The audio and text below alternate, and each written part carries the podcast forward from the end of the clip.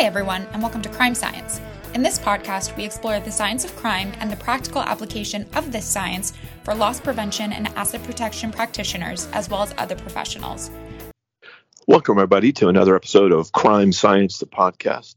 This, the latest in our weekly update series. I'm joined by co host Tom Meehan and Tony D'Onofrio, uh, and our producer, Diego Rodriguez. And uh, what we're doing is we just had a, a meeting last week, uh, a planning meeting. Uh, we're going to make a couple changes. You'll hear in the intro, outro um, to the podcast itself, and um, we're going to spice up a couple things. We're also going to have uh, invited guests for very short interviews on anywhere from one to four of the episodes monthly, depending on what's going on and who wants to talk and who you all want to listen to. Um, but we're really moving out on uh, leveraging uh, all the types of expertise that are here at the LPRC, at the University of Florida, and of course, of course, with our membership of just about 200 corporations now that make up the Loss Prevention Research Council's community, um, and more coming on board. We're excited. We'll be uh, announcing more new retailers, more new uh, high tech members, more uh, solution partners uh, on the LPAP side. So uh, the communities coming together, uh, maybe some uh, industry associations as well coming up here. Um, so let me go with no further ado and start to move forward. Talk a little bit about LPRC. As, as people know, what we do is not just research and development, hopefully some innovation, some rigorous field evaluation, but also spend a lot of time uh, and really, I think our hallmark is the year round engagement opportunities here. Uh, it's a place, and it's been this way for almost two decades now, with uh, seven working groups uh, where our members can engage with each other, engage with our research scientists, um, help us move the needle, move forward on getting better and better. Um, and again, if we take a quick look at the working groups that we've got, you know, the, really probably the oldest existing one is our product protection working group. Um, and that is one where we're working primarily on anti-theft and of course mostly shoplifting uh, whether it's individual opportunistic thefts or of course something more organized to very organized. Um, and uh, with partners like procter and gamble um, we've been able to push the limits of product protection really through the entire you know the supply chain as well. Um, but looking at what do we do to understand a potential or a known booster or um, frequent offender is approaching and entering the building. What do we do? What can we do to better understand who these people are and how they're operating? What are the things we might do with the design and layout of that interior location if we're talking about anti shoplifting? Can we move fixtures around? What about height, visibility, sight lines, um, obstructions by signage, uh, other fixtures, uh, things like that? So that's part of what we look at, part of the calculus there. Uh, of course, another part is our, our team. Uh, there are not a lot of associates or employees, team members in stores now uh, for a lot of reasons because of technology, because of funding, and because it's difficult to recruit, train, and retain people uh, and recruiting at the front end. So more and more technology that we're relying on. But with the team members we got, you know, how do we better select and train and mentor? How do we better lead and manage so that we're getting the right kind of engagement? Uh, with with our customers and with others. Um, that we're also though increasing the risk calculus, uh, making it more difficult, uh, riskier that you're more likely to be caught, or reducing the benefit uh, by good service and engagement. In that way, uh, we then turn, of course, to looking at the products themselves in that zone one.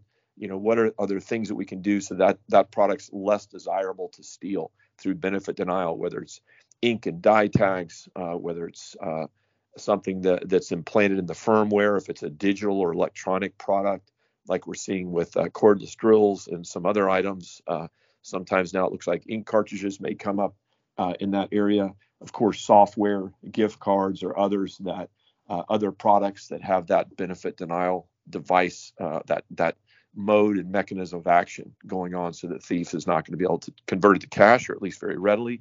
So why even bother stealing it?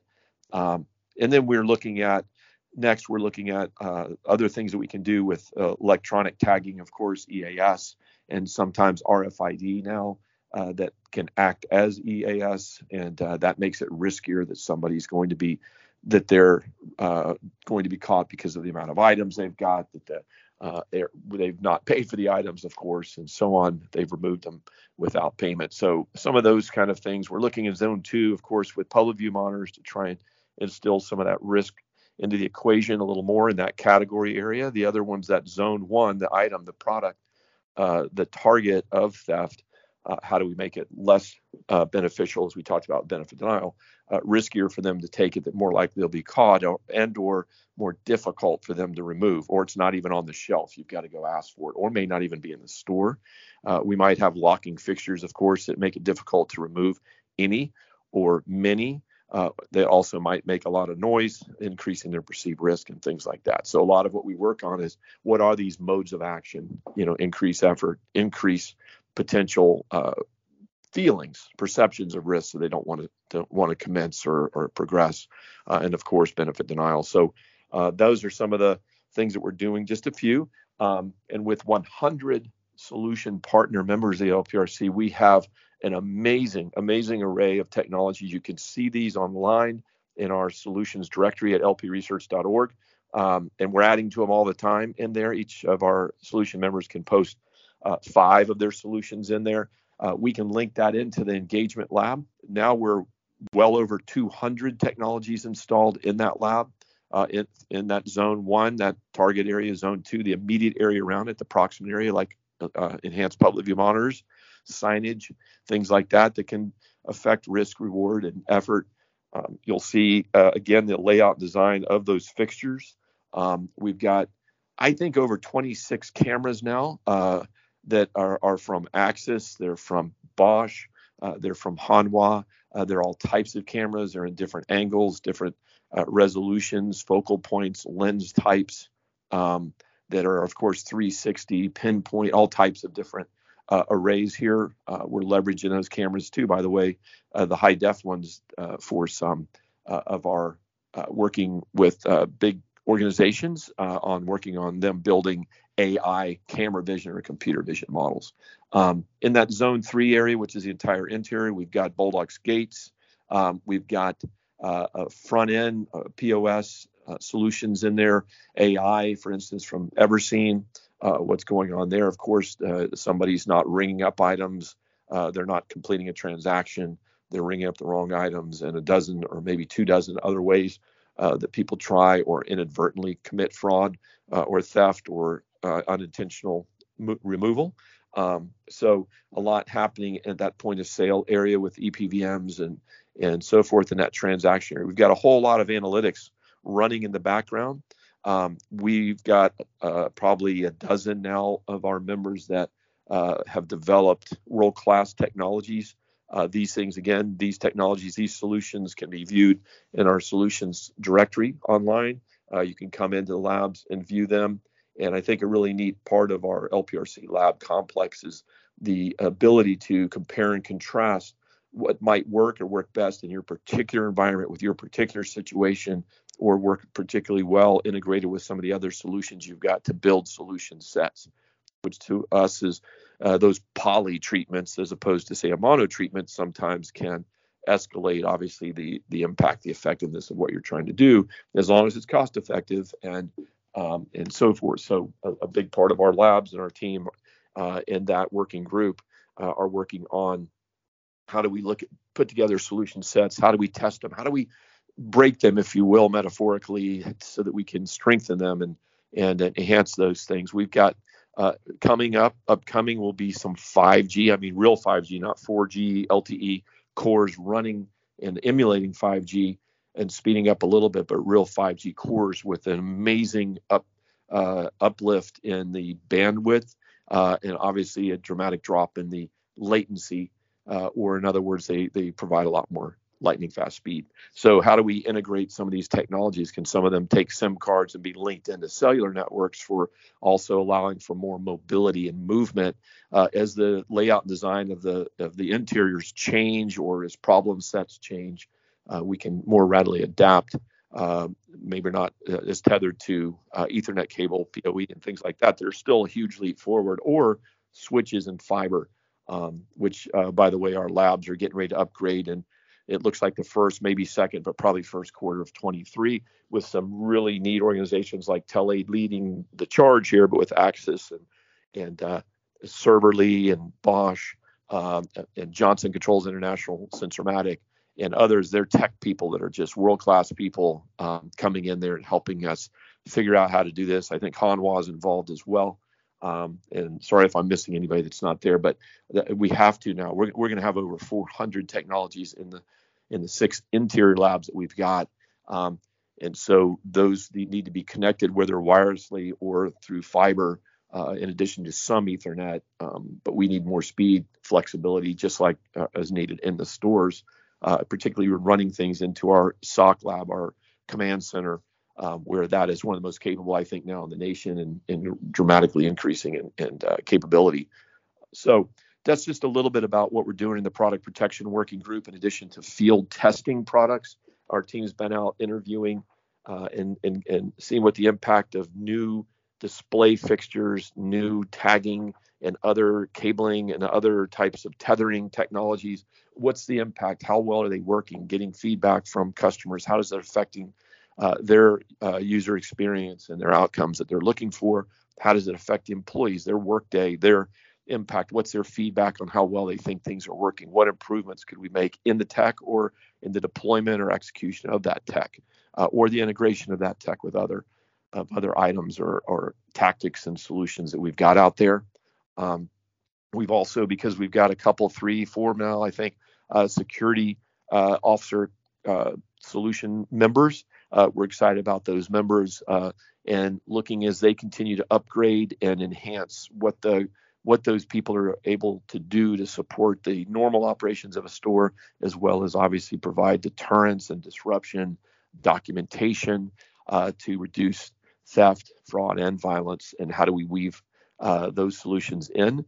Uh, so some of that field testing, of course, always we're working with active criminal offenders, bringing them now into our simulated store lab, the engagement lab, as well as working with them in the wild, uh, working with them in stores, uh, talking to them in the parking lot, having them uh, demonstrate things, getting good information from you know larger and larger sample sizes of actual offenders. So um, with no further ado, uh, I'm going to turn it over to Tony D'Onofrio.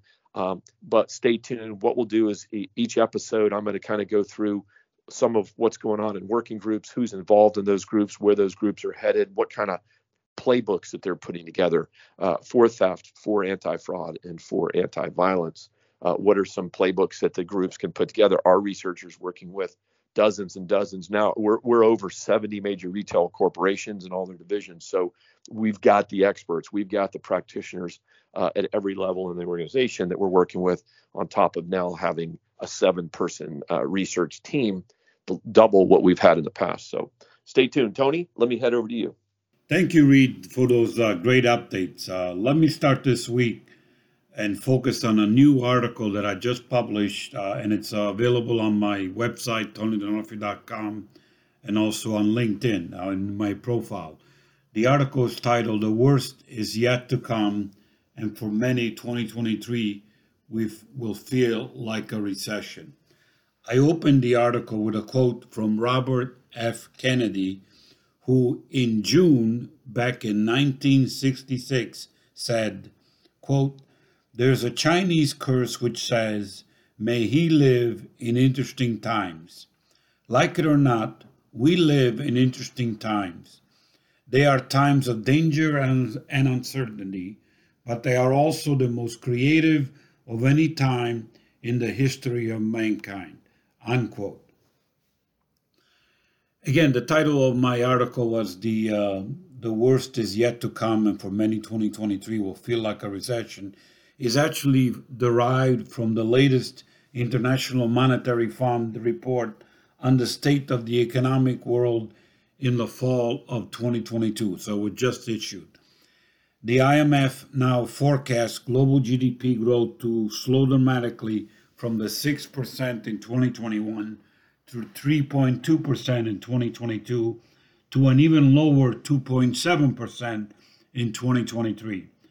The news, if you look at the report, and again, you can see the chart in my article, is, is especially bleak for advanced economies such as uh, the United States. According to the IMF, a third of the world faces two consecutive quarters of negative growth, which, as we heard a few times, is a technical definition of a recession.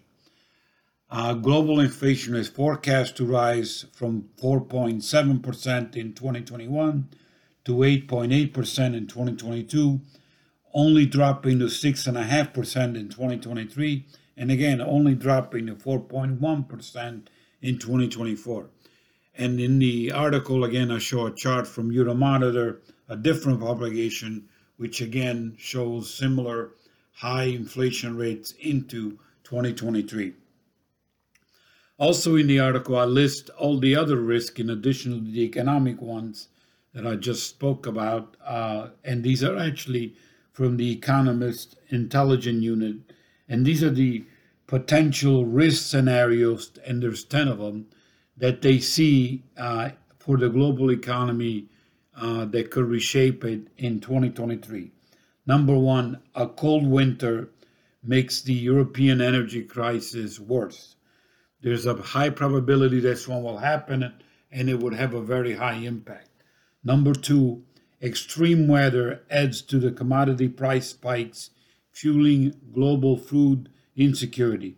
Again, high probability, very high impact. Number three, direct conflict erupts between China and Taiwan, forcing the U.S. to intervene moderate probability with a high, very high impact.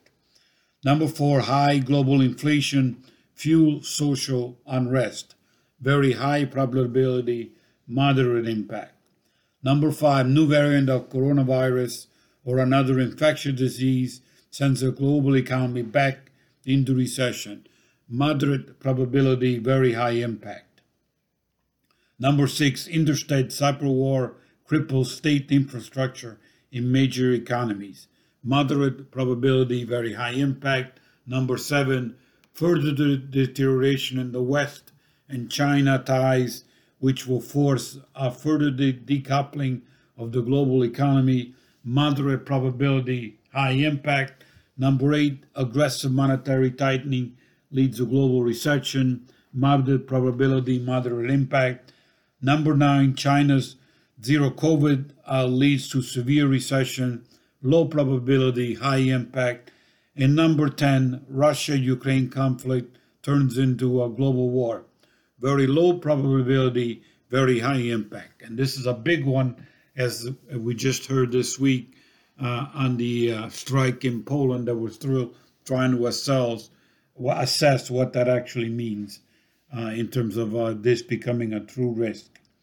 Over a half a billion people live in countries that rely on Russian and Ukrainian wheat, so it's a major food supplier. Two thirds of the world population also lives in countries that are neutral or Russian leaning as it relates to the Russian wars. In other words, we're not united in supporting Ukraine and around the globe. And finally, China remains a wild card for the global economy due to its size manufacturing importance and its continued zero COVID policy. What, so, what does this mean for the shopper or the consumer, which is important to this audience? So, in the article, I share new research from First Insight that, that shows that inflation is lowering consumer confidence across multiple major economies. As JP Morgan summarized, here is how inflation will impact consumer confidence and spending. Rising inflation will mean consumers will spend less overall. Consumers will trade down to private label brands, and the effects of inflation and cost of living will be uneven across region, with Europe having the biggest impact. And in the article, I provide very detailed data on this. U.S. consumers are already spending an additional $445 per month buying the same items that the day before, uh, and the prices going up because of inflation. 31% of US USA parents said they are struggling to cover day-to-day expenses. 56% do not consider themselves to be financially healthy, and 46% of 55 to 64 year old are worried about their retirement savings. Inflation concerns are also expected to spill under into the holiday season. And again, read the article to see what that impact uh, actually looks like. As Deloitte points out, the longevity of this current spell of inflation raises important questions, short term uh, spending shifts that consumers may use to weather inflation storms run the risk of cementing into longer term habits. While consumers have demonstrated that inflation perception can quickly change, it remains to be seen how quickly the spending confidence can recover. The article also covers some very uh, important details of what this new world of risk and inflation and a concerned consumer means for retailer. Uh, it also goes through a lot of disconnects in terms of what retailer thinks is happening and what is actually happening in the world. For example, 58% of retail executives think that consumers are shopping more for deals, but this is only true for 40% of consumers. 43% of retailers think consumers are buying less overall, yet, yet only 29% admit that is the case. And again, a lot more stats in the article that point to that. Summarizing, many retailers are already dealing with excess inventory issues after overordering during the peak of the supply chain shortage, having seasonal items delivering uh, late or uh, really um, not meeting the consumer preferences, strapped consumer spending less could force retailers to heavily discount uh, items, leading to lower profitability, especially in the second half of 2022 and into 2023. Due to inflationary and microeconomic headwinds, the most vulnerable retailers are expected to be those that sell to the middle and low income consumers selling primarily, primarily discretionary goods that have a weak uh, balance sheet. A slowing economy in the latter half of 2022 and into 23 may result in a wave of store closings and bankruptcies, especially for those with a high debt, but it's not likely to get to the same level as we were talking pre pandemic with the retail apocalypse. So if I had to summarize where we're at in the fall of 2022 going into 2023, we are indeed living in interesting times. Both consumers and retailers are facing substantial challenges ahead. But as the opening quote reminds us, history is filled with difficult moments. And if you think about it, the smartphone, the internet, e commerce, and all the great innovation that's around us, including a lot of it that's here at the Loss Prevention Research Council are really a great reminder that we are living in a very creative time in history where we can do something about it. So, in my view, keep the faith because the best is yet to come. And with that, let me turn it over to Tom. Well, thank you, Read, and thank you, Tony, as always. Uh, very excited to be back on the podcast. I think we're all out and about traveling today, so I'm out on the West Coast and uh, taping this early in the morning, but wanted to talk about crypto. Uh, the FTX debacle. I don't know if you're following any of the news, you would see this, but basically, you know, um, a few months back, we had Celsius and a couple of the, the crypto lending platforms or crypto markets uh, basically file for bankruptcy, bankruptcy, and billions of dollars were lost. And FTX was one of the bigger players, 30 year old CEO um, you know, something like $8 billion lost in one day. Ma- I mean, massive impact on the crypto market. Binance, who would be FTX's biggest competitor, uh, actually was going to buy them and bail them out, and then looked at some of their paperwork, and uh, literally in a week's time, it went from this the most unexpected merger to FTX filing for bankruptcy and, and closing down. And what this caused in the crypto market was what you went from is a crypto winter. Um, you know, so a crypto winter where the Bitcoin and cryptocurrency kept going down to a crypto avalanche. I mean, it was a massive impact, and all of the major exchanges were affected. And actually, myself personally and some other people I know got notices. You know, basically in the middle of the night from other cryptos saying, based on circumstances that are outside of our control and regulatory filings that came up, we are freezing all of the assets uh, and not allowing withdrawals or lending anymore in crypto. And so this is a really interesting story because while in some at one side it's a very muddy, if you will, situation because you have crypto, which in some cases is very similar to a Ponzi scheme with some of these companies. And I'm not saying they're doing Ponzi schemes, I'm just using that as a, a kind of baseline to compare it to, where you're being loaned, you're you're taking loans out on cryptocurrency, and then what ends up happening is